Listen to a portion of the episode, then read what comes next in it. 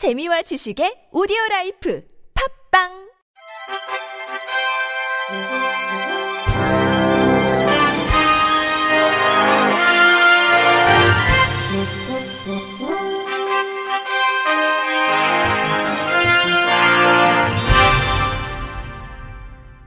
청취자 여러분 안녕하십니까? 4월 29일 금요일 KBIC에서 전해드리는 생활 뉴스입니다.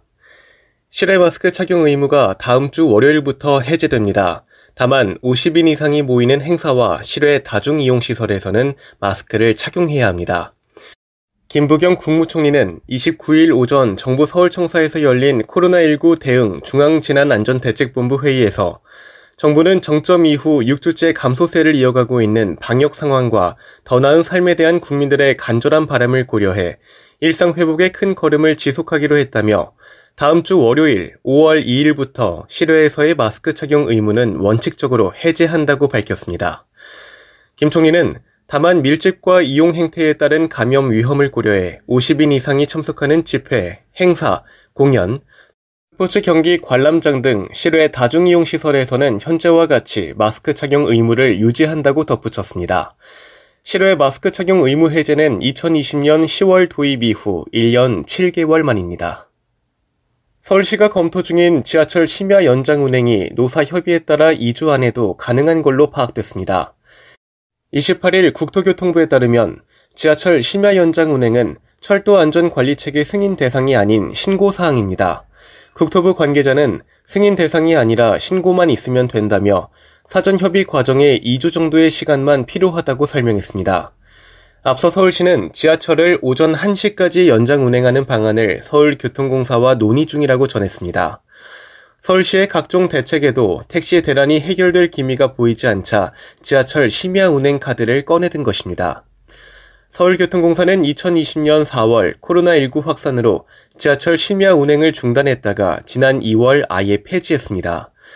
이달 들어 사회적 거리두기가 완화되면서 지하철 심야 운행 재개 기대감도 커졌지만 서울시와 공사는 재정 악화 등을 이유로 연장 운행을 재개할 계획이 없다고 밝혀왔습니다.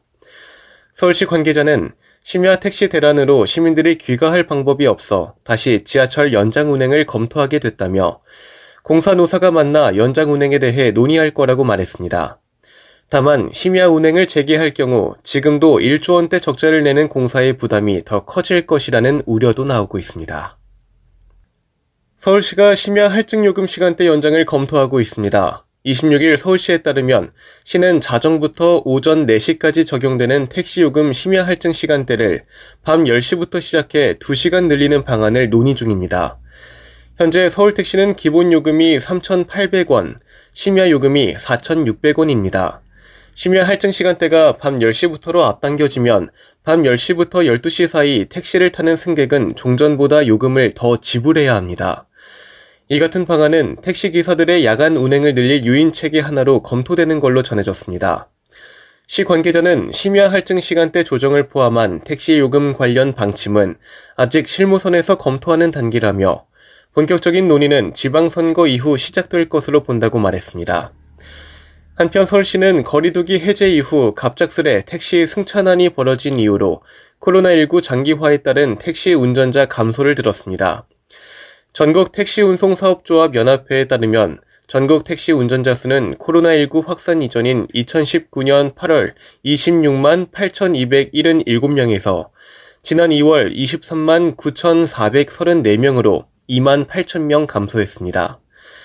특히 법인 택시 소속 운전자 중 3분의 1가량이 택시 운전대를 놓고 다른 일터를 찾아 떠났습니다.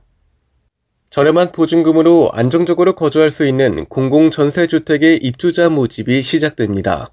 공공전세주택에 입주하면 시세의 80%에서 90% 임대 보증금으로 월 임대료 없이 최장 6년간 살 수 있습니다.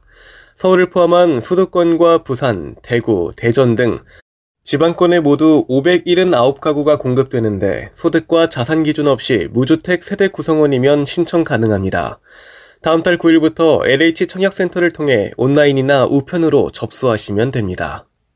비대면 회의가 창의성을 떨어뜨린다는 연구 결과가 나왔습니다. 미국 콜롬비아 대와 스탠포드대 연구진은 화상 회의가 창의성에 미치는 영향을 알아보기 위해서 두 차례 연구를 진행했습니다.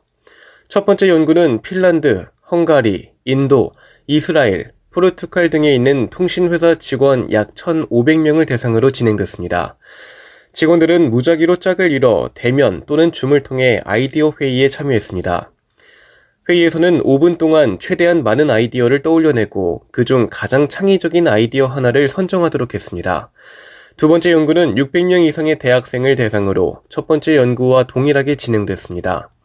연구진은 참신한 아이디어의 기준을 사전에 정해뒀고 각 아이디어의 참신성은 1에서 7까지 척도로 측정했습니다.